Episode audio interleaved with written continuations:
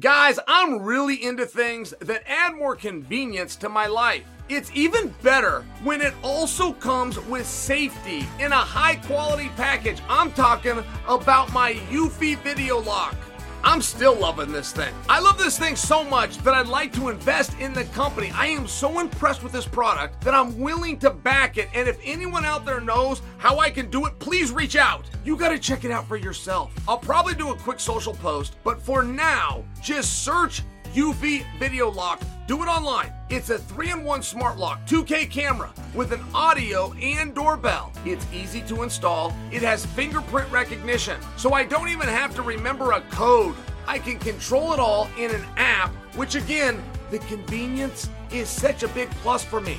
We are always on the go, and being able to monitor our home on the road is such a nice option. Not only that, I don't have to rush to the door if the doorbell rings. I can either open the door or ignore whoever's at the door by vetting them through the app. There is no monthly fees for security video storage. The battery is rechargeable, and each charge lasts about four months. This Eufy lock is fantastic and I highly recommend it. Search Eufy Video Lock online.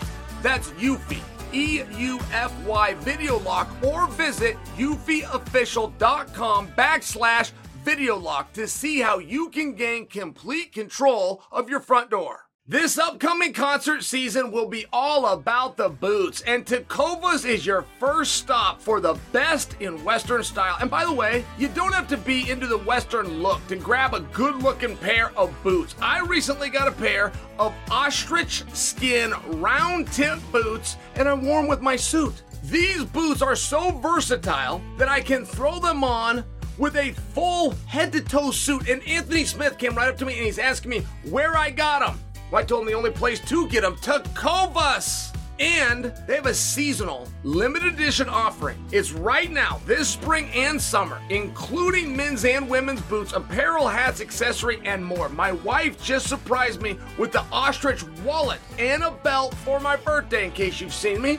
I feel like I look pretty sharp in it. I truly do. And Tecovas has first wear comfort with little to no break in period. It's hard to find this level of comfort paired with this level of style. Plus, their direct to consumer pricing keeps value on your feet and money in your pocket. Stop by your local Tecovas store, have a complimentary beverage or two, and shop for new styles. The smell of fresh leather and a friendly staff are at your service.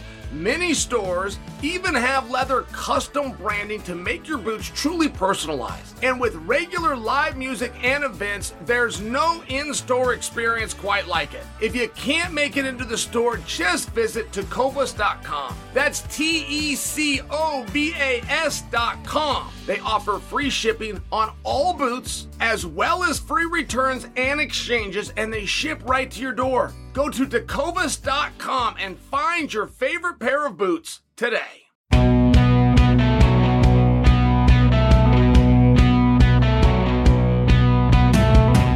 What's happening, guys? Happy Friday! And thank you for joining another special episode of You're Welcome. I am on the road. I am in Las Vegas. I am working on a project, a movie. Rampage Jackson, Donald Cerrone, just a name drop. Weston Cage, a great Nicolas Cage's son, is in it, but I never wanted to miss an opportunity to speak to you guys, so let's get into it. So I'm in the middle of taking my victory lap on Julianna Pena, right? And you know that doesn't come very often. What have I been right? A couple times this whole year to the point you guys started calling it the curse? Julianna contacts me. Coach Rick Little contacts me, says, Hey, we've heard what you've been saying about Julianna. Great job. You've got it all right, except for one thing. I said, Really? What is that? They said, and one thing that I was very big on when I was recapping this fight, and I had to be very critical of Amanda. I see it in my own, I would never kick somebody when they're down. I don't feel that I'm kicking Amanda. To be critical of Amanda are opportunities that we have very unfrequently. I woke up prior to that fight believing Amanda Nunes was the greatest fight in the world. I woke up today believing Amanda's the all time great for the women's competitions. So I feel as though I can break down this one moment, still have sportsmanship, and pick it apart. And one of the things that I did in that assessment is I talked about the fact that that submission is not a submission. The submission was not on. Julianna did not have her hooks in, which means legs. Idiots in our sport call it hooks. She didn't have her legs in. And when that fight came to a conclusion, all the people that I watched it with were looking all around at each other. Why they stop it? We had no idea that she tapped only because it wasn't a submission. And that is what Julianna wanted to correct me on. She said, Chael, you're wrong about that. It is a submission. I take the bone from my wrist, I put it right on the windpipe. It will break your neck if you don't tap. I learned that submission from Demian Maia. Okay. Well, that is a little bit different than I saw, and I don't know if it really needed me to come out and give this point of correction. But Julian and Rich Little, Rick Little reached out to me, mm, so at least in their world, they did want that corrected. And I started thinking, why? What difference would it make? But it does make a difference. If a person quit and that becomes the, the narrative, and that's false, they had to surrender because of a technique that you did. I could see where that could shine your wheels up a little bit more. And if you do go out there and you do what Julianna accomplished, which was to frustrate, which was take down, which was to get position, and then ultimately finish was a submission, and somebody like me comes out and says, Oh, no, you didn't. You did three of those four things, but she she just flicked it in. I could see where you'd want that corrected. So I kind of wanted to take this time. And I actually even double checked the story. I went to Demian Maia and said, Did you show Rick Little the technique that he showed Julianna Pena? It was a whole thing. My point is only this incredible fight that looks like we're going to see again. The odds came out for that fight. Four to one favorite. Who do you guys think for? Julianna Pena just finished Amanda Nunes in less than 10 minutes. They're going to rematch. The same girls at the same weight class are going to follow the same rules, doing the same thing. Who do you think is the favorite five days later? Four to one. Amanda. Four to one, Amanda. And there is generally a rule in fighting. It's much more true in boxing than it is in MMA. But it's very true in boxing and generally carries over to this sport as well, which is if two fighters compete and the younger fighter wins, if they rematch, the younger fighter will win again, only easier. That is an absolute guarantee in the world of boxing that you will not find an exception to. And when I did see what Julianna was able to do, Julianna's whole mindset going into this fight that she told everybody, anyone who would listen, and there was a lot of people listening, she said, I'm going to take her down and she's never going to get up. Now, Julianna did not do a great job of looking for takedowns. But when she did look for one, she executed, she did finish, and Amanda never got up. So, as much as you do believe that Amanda is going to learn from that fight, she's going to know what she's going to get herself into. She's going to be able to pace herself differently. She's going to respect and know what to expect a little bit more. I agree with you. That is true in rematches, historically speaking. But you're you're missing the point that Jules learned too. You're missing the point that Pena also, regardless of outcome, gets to take away things within the performance. I think one of those things I just identified. She went for one takedown and she got it. She's batting 100%, but it took her seven minutes to go for that one takedown. Probably looked her to do it a little bit quicker. And I will reflect back to the night that Rose was able to get the jump on Joanna Champion. They ran that one back to fix everything so Joanna could go get her belt back. Rose beat her again. So I'll let you guys decide.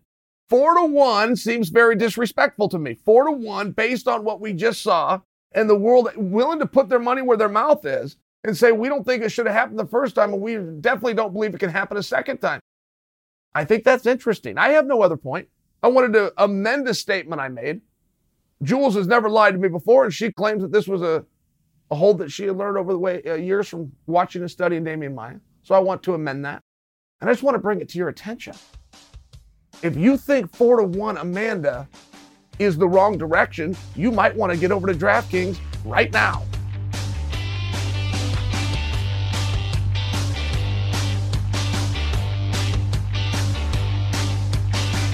Daniel Cormier came out. He was talking about Amanda Nunes, and he made the comment that Amanda should have just gone to sleep. Now, that comment from DC came on the heels of Coach Mike Brown having to defend Dustin Poirier for Dustin tapping and Dustin not going to sleep. that is odd to me for a number of reasons. I mean, I'll just start with the coach in me. I have been told my entire life, and I believe it, and I preach to the generation that I work with, and I believe the philosophy that you're going to compete the way that you train. And I know that Daniel follows that belief system too. So is Daniel in a practice room where if you're caught in a choke, you fall asleep? You don't do what you're trained to do? And what good would it do is the other side of it? It's to show your bravery or to show that you're a fool because the rules call for you to tap out when you're in that position. You're going to show you're a fool. You're you're above the rules, and you want the whole world to see. Don't forget the rear naked choke has not worked even ninety percent of the way it's appeared to you guys. The rear naked choke is what an athlete goes to and gives to his opponent when they've had enough. It's not, oh, I get broken down and the legs come in. You stretch them out, you get under the chin. You come this way, you come the other, and you lock, and then you twist it this way. That's the way you would show it in practice. But the rear naked choke that you guys have seen to the world, you've seen three out of every 10 that are real. So if you're faking the position as a way out, why wouldn't you just close your eyes and fake it? Did you guys not see Tito box Anderson Silva? When you've had enough, get t- and you just fall down and lay there. What's that? Why would you need to be all the way out? Why do you need to show the world I hung in there too long and I just simply don't know what I'm doing? My coaches didn't prepare me the right way. It seems like a little bit of a strange thing to do. As soon as your toast is burnt, you should know. I have the same problem with cornermen. You're not a good cornerman if you've never stopped a fight. It's as simple as that. If you believe that you should leave your athlete out there until they can no longer go on, you should have your license taken away. A good cornerman will get his athlete out of there the moment he knows my athlete can't win this fight. I've heard some trainers well, it was he was having his rocky moment, and I'm so proud of him. Do you guys remember what Cain Velasquez did to Junior Dos Santos, and they left Junior out there? Junior, within the six minute mark of those 25 minute contests, had no way to come back. And it wasn't, well, he might catch one lucky punch. Cain could drop his hands and Junior could hit him as hard as he could. Junior was exhausted. He had absolutely no chance. And he comes out looking like the elephant man. And you got to look around and go, who did that serve? Who was that better for? What kind of optics would it be if Amanda was snoring because she didn't know the sport well enough to know that she was tapped? Right, that she had it tight. I've seen people in my own jujitsu class fall asleep. They're white belts, every one of them. It's not a natural reaction to tap. A natural reaction is go, ah, ow, uh. That's a, nat- you have to train, you have to prepare to know how to tap. Nobody has ever fallen asleep in a black belt class that I've ever seen, nor would they, because they are trained. They know when they are caught. They let their partner know. I just find it to be a very bizarre concept. I don't know where you guys stand on it. Because I have heard many people think that I'm a prude, think that the person should fall asleep, or, or if your arm's at a, in, an arm bar and you know that you're caught, let it break. And there's an honor in that. And I understand that, that breaking an arm or breaking a leg in a submission is very different than falling asleep. I do get that concept one injures you and you've got to be out for a period of time. The other one, you wake up and you suffer a little bit of embarrassment and get up and go home. It just seems like a very bizarre thing that somebody would, would suggest for anybody else to do, particularly if you are in a coaching role. Because if it's good enough for Amanda, then that means that's the message that you're handing to your students. So you're telling your students when they're in trouble, instead of signifying what the ABC itself has brought in as the universal sign of surrender within our sport, you just go to sleep it's just a weird concept to me. And I've seen plenty of people pretend to be knocked out. Did you ever see Bruce Seldon and Mike Tyson fight? I mean, those popcorn punches, and Bruce is out there on ice skates and he's he's falling down. Tito versus Anderson, just for a more recent example, where everybody's fine, but man, I don't want to be out here. Close my eyes. He can't follow up and hit me. I mean, this is a real thing. This happened with a guy. The Raging Redneck was his fight name, and Wes Sims was his cornerman. In the Raging Redneck, this punch comes and it misses. It misses by three inches, right? I mean, this is like Josh Thomson hitting Gerald Strebit. It just simply doesn't land, and he goes out. So the redneck goes out, but it's MMA. So he does this on his feet. So he comes down to the canvas thinking the referee's going to step in and break it. The referee does not. And the opponent comes down to follow up. So the redneck who's pretending he's out, when he sees the guy coming down, he tries to get out the way. He was pretending he was asleep, and when the guy was coming down, the raging redneck had to come back to life, do whatever he did, and, and then the fight gets stopped. So Wes Sims comes in, and Wes Sims dealing with the redneck, and Wes Sims has a, a towel. And he's like touching the redneck's face. And when Wes pulls the white towel back, there was blood on the towel. And the redneck goes, Is that my blood? And Wes goes, Yeah. He passed out. I swear to goodness, I'm not making the story up. He sees his own blood and he faints after twice pretending within the match that he had fainted. I just come back to it and go, if a cornerman's leaving a guy out there too long, or if a coach who's coaching anybody is telling them, don't protect yourself at all times, even though that is the absolute number one golden rule in unarmed combat, don't do it. Suffer whatever you have to suffer. Assume that the referee will see it and let it off before your brain cells go and perhaps you never even wake up again. To hell with it. It's the right thing to do. And for what? For the optics? For the shot? Is that the shot that you want? Is that the highlight that you want? You're down? You know what you look like when you pass out? It's not great. Sometimes your eyes are open, sometimes they roll back, your mouthpiece, you got drool coming. A number of people have voided themselves. I mean, is that what you want to do? And I'm asking you guys, because I know a lot of you think that that's a cool thing to do. Well, where do you stop it? If it's an armbar, can we agree? Tap before your elbow hyperextends. If it's a heel hook, can we agree? You tap before your ACL tears. And we, can we also agree that if you don't do those things, you're a fool? We're not going to look at you and go, great luck with a speedy recovery. We're going to go look at you. You're in pieces. You don't get to go to work anymore. You got to go hobble around the house and you got to go uh, under the knife. You got to deal with these doctors. You got to get into rehab. You're a fool. Aren't we? So why is those submissions different than this submission? And I think that we also don't know what Amanda was feeling.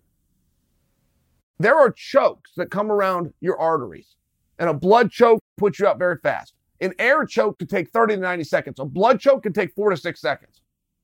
But to hear Julianna Pena and Rick Little, her trainer, explain that technique, it was the wrist bone right on the windpipe. Well, now you're talking, all right, now you're talking about a broken neck. You're talking about something completely different. We don't know for sure that Amanda was ever choking because we don't know this technique. We don't know this technique because we've never seen it before. We haven't seen it before to the fact that experts like me didn't think there was a submission there, in all fairness. Didn't know what had happened, hadn't got her legs in. Julianna said after the fact, that wasn't designed to tap her out. It was to hold the position so I could come around and put my legs in. So I only offer it to you. We, we don't really know what happened there. But to make believe that anybody who's risking themselves to that level of unarmed combat should not follow the golden rule, which is protect yourself at all times, I believe to be irresponsible.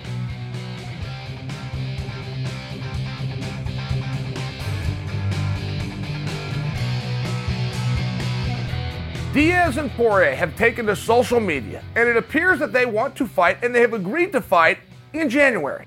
Now, that's not going to happen. There's a lot of problems with that, why that can't happen, and I don't know that any of them are fair. I'm not claiming that they are. Diaz has been very open. Diaz deserves credit for his honesty, which is I have one fight left and I would like to do it because I want out of my contract.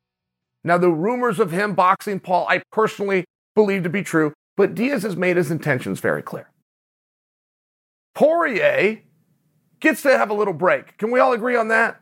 And whether Poirier gets to have the break, or even if Dustin says, No, I want the Diaz fight so bad, I'll take it, put me back in there in three weeks, now you still have the promotion. And as great as that fight's going to be, the card that they're referring to in January has the heavyweights on it, which not for nothing, I believe, is going to be the biggest heavyweight fight of all time. It just doesn't need more help. That's a great fight. That's a big fight. You guys would all really like to see that. But the promotion is going to have to consider is the squeeze worth the juice? How many big and expensive and mega fights do we want to put on a card? And do we want to put any fight on a card that can steal any level of attention away from what we're showcasing, which is the heavyweights? So it's just one of these tough situations. I like that Poirier is so gung ho. Everybody likes Nate Diaz. Dustin's like the nicest guy in the whole sport, but for some reason, those guys don't like each other. Those guys you would think would be best friends. If you know Nate and you know Dustin, you're going to just assume they're going to sit down and have lunch together and hit it off. But they don't. These two are oil and water. That fight, I believe, that fight's got to happen. There's a few fights that I could use that expression for, though. I think that Diaz has to fight Conor McGregor a third time. I think that Masvidal needs to defend the BMF belt against Diaz. And I think that Diaz and Poirier got to get things settled. I mean, do you guys remember the backstory, though? Because Masvidal and the BMF title are relevant if you're talking about Diaz and Poirier. And a lot of people have forgotten the story. Those two, Dustin and Nate, were supposed to fight at MSG. And something happened. And I can't remember what it was, but it was on Dustin's side, where Dustin ended up coming out of the fight. Insert George Masvidal, create the BMF, main event, off we go. But those two, Nate and Poirier, had agreed to do some business together. They're partners and one partner didn't come to the table, which I think pissed Nate off, quite frankly. Nate made it known it pissed him off. Nate got other major opportunities, as did Dustin, but I don't think Dustin liked the criticism. Okay, fine, whatever. Is that a reason to fight? That's between them. They think it is, I'm in for it. I'm just sharing that it's really hard. Everybody in fighting likes Nate. Everybody that ever meets Dustin likes. I mean, those two, you really think they'd be like workout partners, they'd be buddies, but for some reason, they're going to settle their dispute another way. I'm in. I'm in on all of it. And it looks as though they helped the matchmakers. They helped with promoting it. So now they, they've served Dana. They did everything right. They did everything that Dana would normally like. They just didn't give Dana time. They just didn't give him any time. And they're trying to get on a card a little bit too fast that Dana already has his ducks in a row for. I'm guessing, guys. I haven't spoke to Dana about this. I, I don't know. I just know how Dana operates most times, and I sit back and study and observe it. I just think there's a couple of things that aren't going to work for him. Predominantly, the speed of the fight. And Nate is making it very clear I want out and I want out now. Whatever opportunity, whatever he sees, the sooner, the better. And if there's any way, take a breath, to exhale, to wait just a second. Because Chael brings up a damn good point. Nate versus Masvidal works. Nate versus Conor works. We don't have Conor yet. Conor still needs, by just reports I'm hearing, he needs four more months. Four more months until he's back 100% and then, then go into training camp, which puts him out realistically until about August. And that, uh, best case scenario. Nate is making it very clear. No, I want to be free and done and clear by then. Now, the whole thing bothers me only for one reason I appreciate how open and honest Nate is being with all of us. That is generally just exactly how we would like to see it. I don't understand the concept as it pertains to Dana. You have Dana, a promoter who believed in you, who took an opportunity, who worked his ass off, and who created you from a marketing standpoint. And once you get there, you turn and point the gun back at him. You're trying to go off and do something without him. And I see this a lot in MMA. I see it with coaches that help to get a guy to a certain level. Somebody else comes in and grabs them. Soon as they start making some money and something can come back to the gym, boom, somebody else sunk their teeth in them and off they go. I see it with managers all the time. The manager gets a guy as far as he can go. Some other manager sits him down, gets a dinner, gets a coffee with him, promises the world, steals him from this manager. I see it all the time, but I don't like it. There has to be something in, in life said for loyalty. And I do think it would be done a little bit differently if Dana was approached and Dana was at least offered an opportunity to be included as opposed to I've made up my mind and I'm excluding you. That's me guessing. I would not have excluded my promoter. Everybody gets to do it their way. I only bring that to you because when I do take a look at this, I always end up just a little bit surprised. Look, there was nothing, guys. Nothing. You remember the great Team Quest? Are you guys hardcore enough fans? Do, do you go far, far back enough to know about Team Quest? Team Quest was a top three gym in the world. For several years, it was gym of the year, but then the Brazilian top team started doing a great job. Miletich started doing a great job. The American top team opens up and just becomes a factory. Top gyms in the world. And nothing destroyed that team more than the Ultimate Fighter. I do not have a single teammate, and we had a major end to the Ultimate Fighter because Randy Couture was the first ever coach. The first season ever, number one, was Randy Couture and Chuck Liddell. So when Randy coached, he was able to bring four or five of us right onto the show with him. Nobody knew what they were going in to. I was invited that. I didn't understand it. I didn't take it. One of my big regrets, Chris Leben said yes. Nate Quarry said yes. Season two, Ed Herman gets in. Josh Haynes down the road. Uh, Mike Dolce ends up. I mean, I could just keep going. Team Quest and the Ultimate Fighter, major opportunity for us to use that vehicle, which was the most powerful marketing tool in the entire sport for a meaningful amount of time. I do not have one teammate to this day that went on the Ultimate Fighter. Everybody I had that went through that process did not return to our gym. Now, I do have one exception, which is short fuse Ed Herman. But even Ed Herman left for five or six years and then he came back. But Ed Herman is the only guy I have to this day that I had prior to the Ultimate Fighter. Nothing broke us up more. And our coaches and our managers never really seemed to understand that. And they kept putting people on the Ultimate Fighter and they would never come back to the gym. So I offer you that story because it is very common. Over the, the course of someone's life, you forget how you got there. You just forget. You think about it a little bit differently. Somebody else promises you there's going to be a big pot full of gold. You just got to do this and get over here. It's one of these things. That con is never going to quit working. Never will get rich quick. That is a scam that's been around from the beginning of time and it will be here for the rest of time. That one will never quit working. You got to be careful. You got to be careful when you see it because the expression too good to be true, that's the one that you want to keep your eye on. If you want to have one great night somewhere as long as everything comes your way? Or do you want to have three memories that you can build? Do you want to have four and do you want to have five? You just got to ask yourself these questions. Because nobody here is wrong. Everybody's done it above board. Everybody's been very honest in what they're doing. But there is a game that's going to be played. It is a game of chess, and you're playing against the master. I submit for you you don't have to, you just got to include him.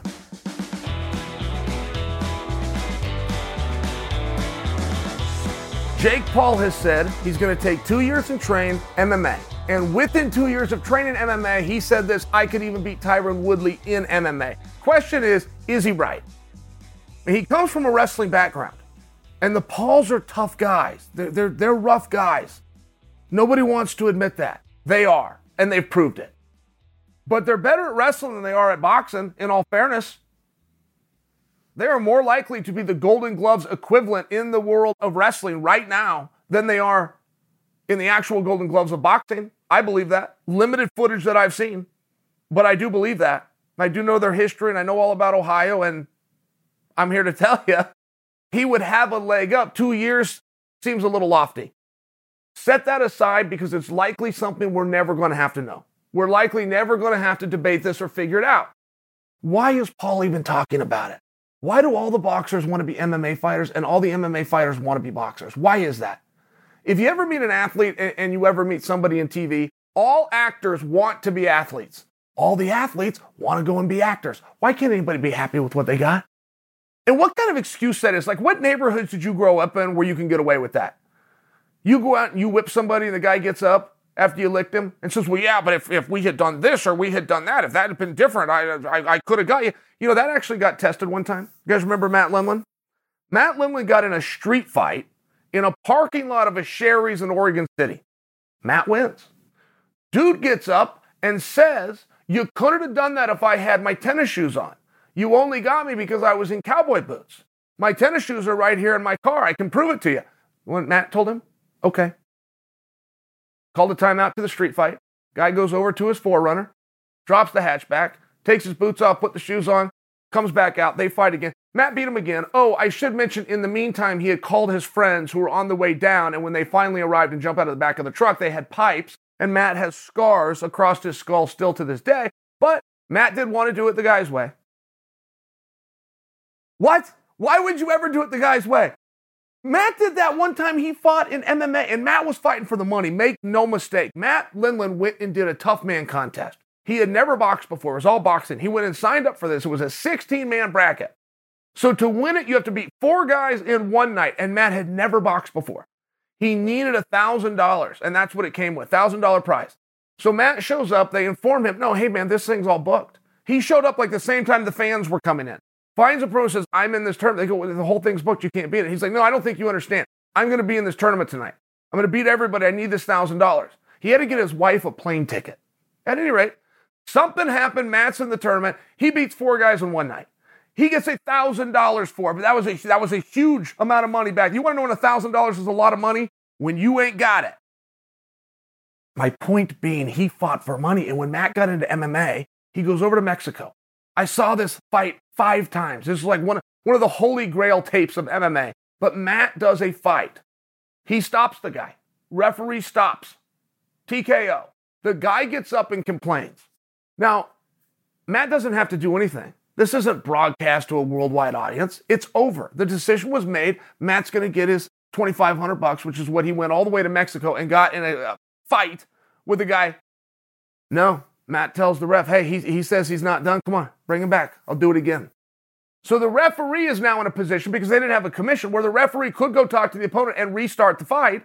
There's no reason that anybody in sound mind would do it. Matt told him to do it. So they fought again, and Matt kicked his ass again. Now he only got the one pay, but I'm just suggesting for you, okay? Because I think that you guys will find that a very weird thing to do, and you'll probably really respect it, and you'll see the true competitor that was Matt Lindland, the guy that actually enjoyed the competition of battle. But you would also see it my way, which is this has already been settled, we're all done. Rematches are for a reason. They're not done that same night immediately following, right? Which does almost always make me think why does somebody want to change the rules? Because every time that you go into battle, it's the people's court. You're agreeing ahead of time to settle our dispute here. And whatever the result is, we all agree to live the rest of our lives with that result. But nobody ever wants to. I mean, I've seen MMA guys that I respect, Chandler and Gaethje, one month ago, talking at the press conference. Whoever shoots first is a coward. Whoever takes the first step backwards isn't a real man. And they're both like agreeing to it and change the way that they fight. Why? Why would you ever do that? Your opponent just gave you a, a, major tip that he doesn't believe he can stop your takedown. That's what he's telling you. And he's trying to goat you in and tell you you're a coward if you go for your takedown, that he secretly is really hoping you don't try, or if you do, he's got the ability to defend. He just handed you a major clue. There's no special honor in going into somebody else's rules. There's no special honor in doing it again. There's no special honor in leaving your best weapons in the back. There's a reason that you train. There's a reason that you prepare. There's a reason that you have your sharpest tools, and you should always bring them with you. Worry about looking good next time. This time, just win. Every fighter should have that same mindset. I want the biggest paycheck against the easiest opponent, and I'll worry about looking good next time. Tonight, I'm just going to win. And the guys that do that go on to have great careers. And the guys that don't put one pool in the boxing ring and they put one foot in the MMA cage, and it's never worked out for anybody. Nobody's ever been successful at both at the same time. I don't believe that Paul's looking to go do this, but Paul does beat to the tune of a different drum. Your guys' opinion of Paul matters to Paul. He wants you to know he's a tough guy. He wants you to know that he worked hard and he sacrificed. He wants you to know that he has courage. And when you guys attempt to take those things away from him, it motivates him. That strikes me as a weird thing to be motivated by, but I do see it. And whether it's weird or not, it's not uncommon. And it's exactly what gets Jake Paul out of bed in the morning. And all athletes and competitors need something. And the guys that are doing it for the money, for the commas and the zeros, they don't get very far. It can't be about that. That's got to be a byproduct. This has to be competition first, me against you. Your family against my family, my city versus your city, your state versus my state, my country versus your country. You can take it to any level that you want, but everybody needs something. Jake Paul is operating very successfully on hate coming from people that he doesn't know who are doing something called trolling him over something that isn't regulated, known as the internet. I don't have a problem with it. I, but I also don't have a problem if Paul never does it. He can prove to me his grit. He can prove to me his guts. He can prove to me all the things that he's setting out to try to prove to all of you guys. And he can do that just in boxing. You could do it just in the world of wrestling. You could do it just in the world of track and field. Anything's hard, anything that's difficult, anything that would be easier, and human nature would make you want to sit down and stop, but you don't. You go forward anyway. I will look at you for what you want me to see, which is a winner.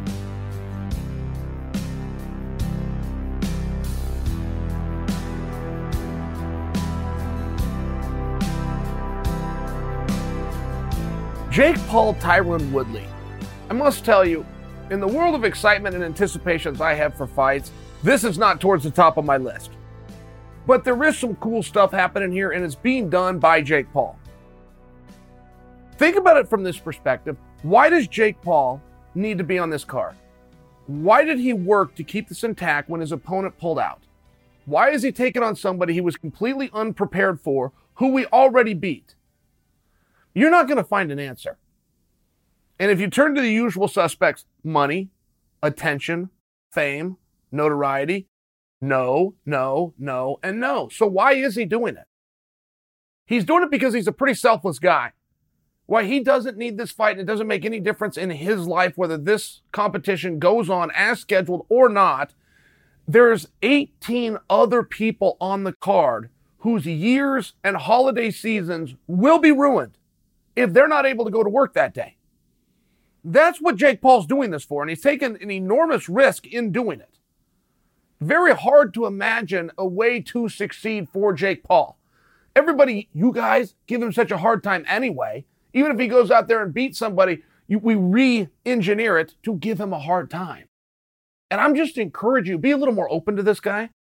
Jon Jones, by example, and this really isn't me looking to pick on Jon. It's just a name that you guys would know. But Jon will come out and talk about, I'm doing this and I'm doing it for the rest of you. I'm a leader amongst the boys. I'm standing up for the boys. Anytime Jon has been put in that position to actually prove it, he's tucked his tail and ran. He is a selfish prick who will only do what's good for him. The end. But so are most other guys. I can't think of an example quite like this one where the most famous and wealthiest guy on the entire card is the one that made sure that the golden rule, that the show must go on, stays intact. And I want Jake to get his credit for that. I am not picking Jake in this fight. I'm picking T Wood. I thought T Wood was going to beat him the first time. And I do think that T Wood made some very clear mistakes in the first fight that had he not made, he would have won the fight. I just don't imagine that he's going to do it again. I think one thing that people are going to, and I'm hedging everything on this. If I'm wrong about T Wood's conditioning and level of fitness, I'm wrong about everything coming out of my mouth, but I don't think I am. T Wood looks fantastic. And when fighters aren't training, it's very visible. They gain weight. There's a way that they look. There's a jawline that you don't see because their face gets puffy because they've been out at the bar drinking too much. I saw T Wood at the Triller event. They threw him on camera. He looked like his body was carved out of stone, the same he always looks. He looks like he's going about 187 pounds, same as he's always weighing. I think he's training. I think he's in shape. And maybe he wasn't fully training for a fight, getting that extra workout in a day, getting the sprints in on Sunday morning. Maybe he wasn't doing that, but he looks like a guy that's in the gym regularly. And that even on two weeks' notice, three weeks' notice, can snap his fingers and get right back there. And I do think one of the things that held back on T Wood is as good of a fighter as he is and experienced as a fighter is. And I'm going back to their first fight. T Wood versus Jake. What the hell happened? Well, the output of T Wood was not normal. T Wood came out of that fight. He was able to breathe just fine. His lungs held up, his legs held up, his chin held up, his conditioning was good. But he didn't know that. As much as he wanted to say it and he wanted to believe it and he wanted to be true, he did not know because he'd never done it before. He'd never been in there under those rules. He never only had to rely on a left and a right. He could grab you, he could take you down, he could clinch you, he could hang on to you, he could maybe choke you, he could throw a leg kick in there. There was just a number of things that T Wood could do that he's used to doing. And All of a sudden, all of his energy is going in to four shots, draw a jab across, an uppercut, and a hook between two hands. He didn't know what he was getting into. And I did think his output was surprisingly low, particularly in rounds uh, one, two, and three. It just looked like he was a little hesitant to put his foot down on the gas. And I only bring that to you because I think if he would have thrown more shots, they would have landed more shots and he would have won the fight, which was a pretty close contest to start with. I think we can all at least agree on that. There was even a point where it looked like T Wood had Jake hurt, but T Wood didn't see it. It's just not what he's used to doing. T Wood's used to hurting a guy and knowing the guy's hurt because the guy falls down to the canvas. Jake went into the ropes and recovered. I mean, even though that was just one moment of the fight, I only suggest for you the naiveness of your former world champion from a different sport. Didn't fully know how prepared he was. And whatever T Wood's motivation was for part one with Jake, it is more now. That's just good logic. Now, Jake's got a, bu- a bunch of uh, pluses in his column too. Certainly, he gained confidence. Certainly, stopping an Olympian in Ben Askren and then beating a UFC champion in T Wood, staying fully focused, knowing this fight was coming up, doing the press tour, doing everything right, eating right, sleeping right. Certainly, he feels like he has a little bit of an edge. And in most cases, he would be right. The last minute guy is at a disadvantage. I just, the footage I saw, this is from a distance. This is on my couch watching TV in my living room. I thought T would look great. I really did. I've seen some stuff T Wood's put out on social media. I think he looks great. You don't just walk around looking great. You got to earn that. You got to be eating right and sleeping right yourself. You got to be getting in instead of staying out yourself. You got to be getting up and getting in the gym instead of not yourself. So I think T Wood's within distance. I do give the motivation to T Wood. But moreover, who learned more from that first fight? It's got to be T Wood. It's got to be. Throw more punches, be more active. Go to the body, come to the head, punches and bunches. Get in, get out of the way. Don't stand around and, and wait after you rob the store. That's a Clayton Hires expression, by the way. Means hit your target and get out of the way. Don't stand there and wait for the police to show up. Get the hell out of there. All right. I'm sticking with T Wood. I think he got a long fight. I don't think T Wood's going to finish him. I'm very confident telling you guys that Jake isn't going to fi- finish T Wood. Is it the curse? Maybe. Maybe. But who told you about Pena? Who told you about Oliveira? Maybe it's not a curse after all. Maybe old Chael's finally worked through a few of these kinks. Maybe old Chael is the great Nostradamus that I used to be. Maybe I'm back. And if I am, that means T Wood's back too.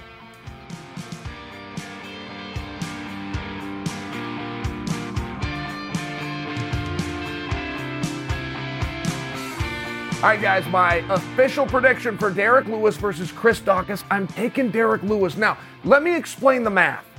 Let me tell you guys the equation that I went through. And I don't know that many of you are going to disagree with me because I don't think any of us are terribly familiar with Chris Daukaus.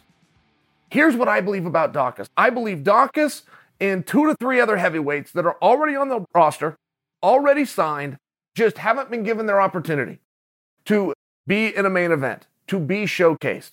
I think the next three, four, and five heavyweight stars that are going to run the organization and play musical chairs with the belt amongst them are already found. I think they're already here, and I think that Daukaus is one of them. How am I picking against him? Well, Daukaus has never been in a fight this big before.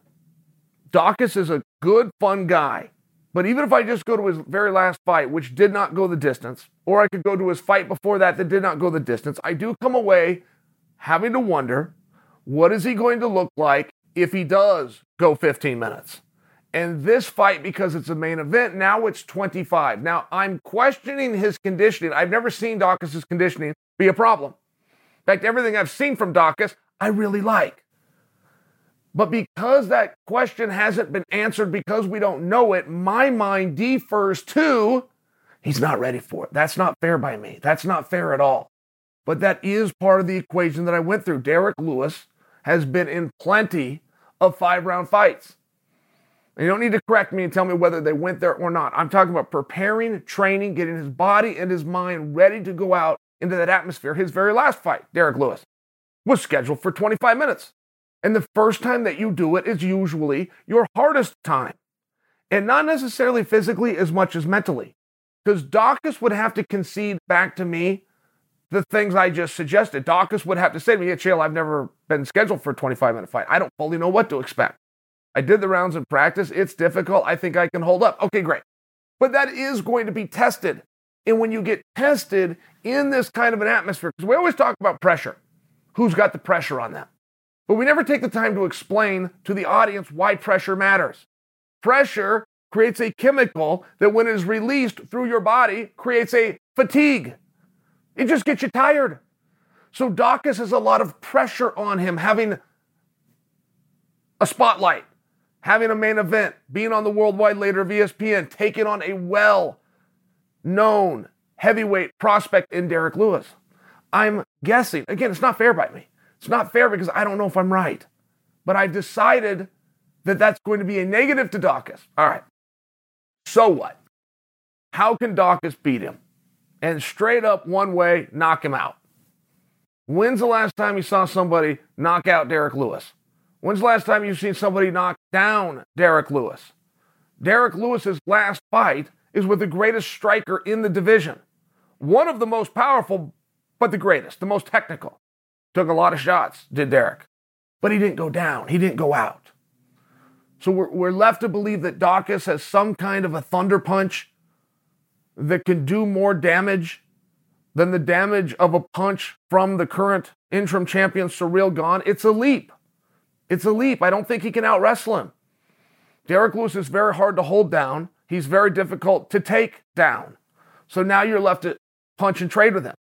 Derrick Lewis is not likely to go push hard for all 25 minutes either. He's likely to land a big shot and get out of there. So now you're left who is more likely to land the shot that can put the other one down, right? It's a tough battle.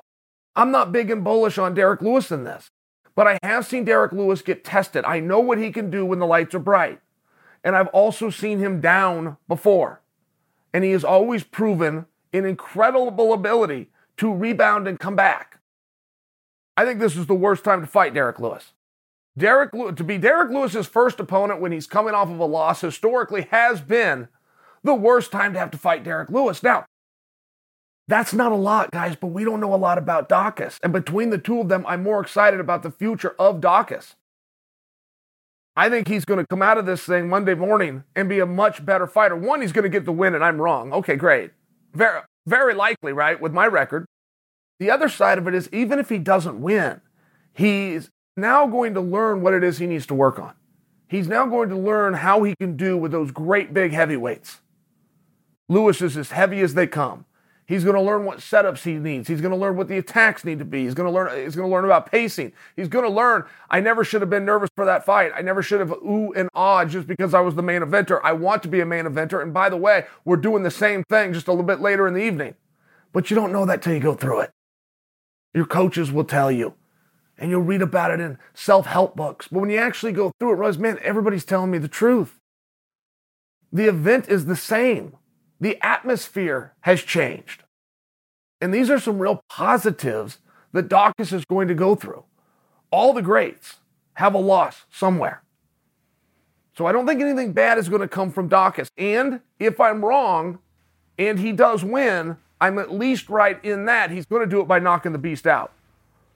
And if Daukaus, who's now a first time main eventer, can be the guy that knocks out Derrick Lewis, it's going to be meaningful. I think that e- either way, I'm going to stand by my initial statement that the next three, four, and five great heavyweights that we're all going to know and hear of 2023, 2024, I believe they're already here, and I believe Daukaus is one of them.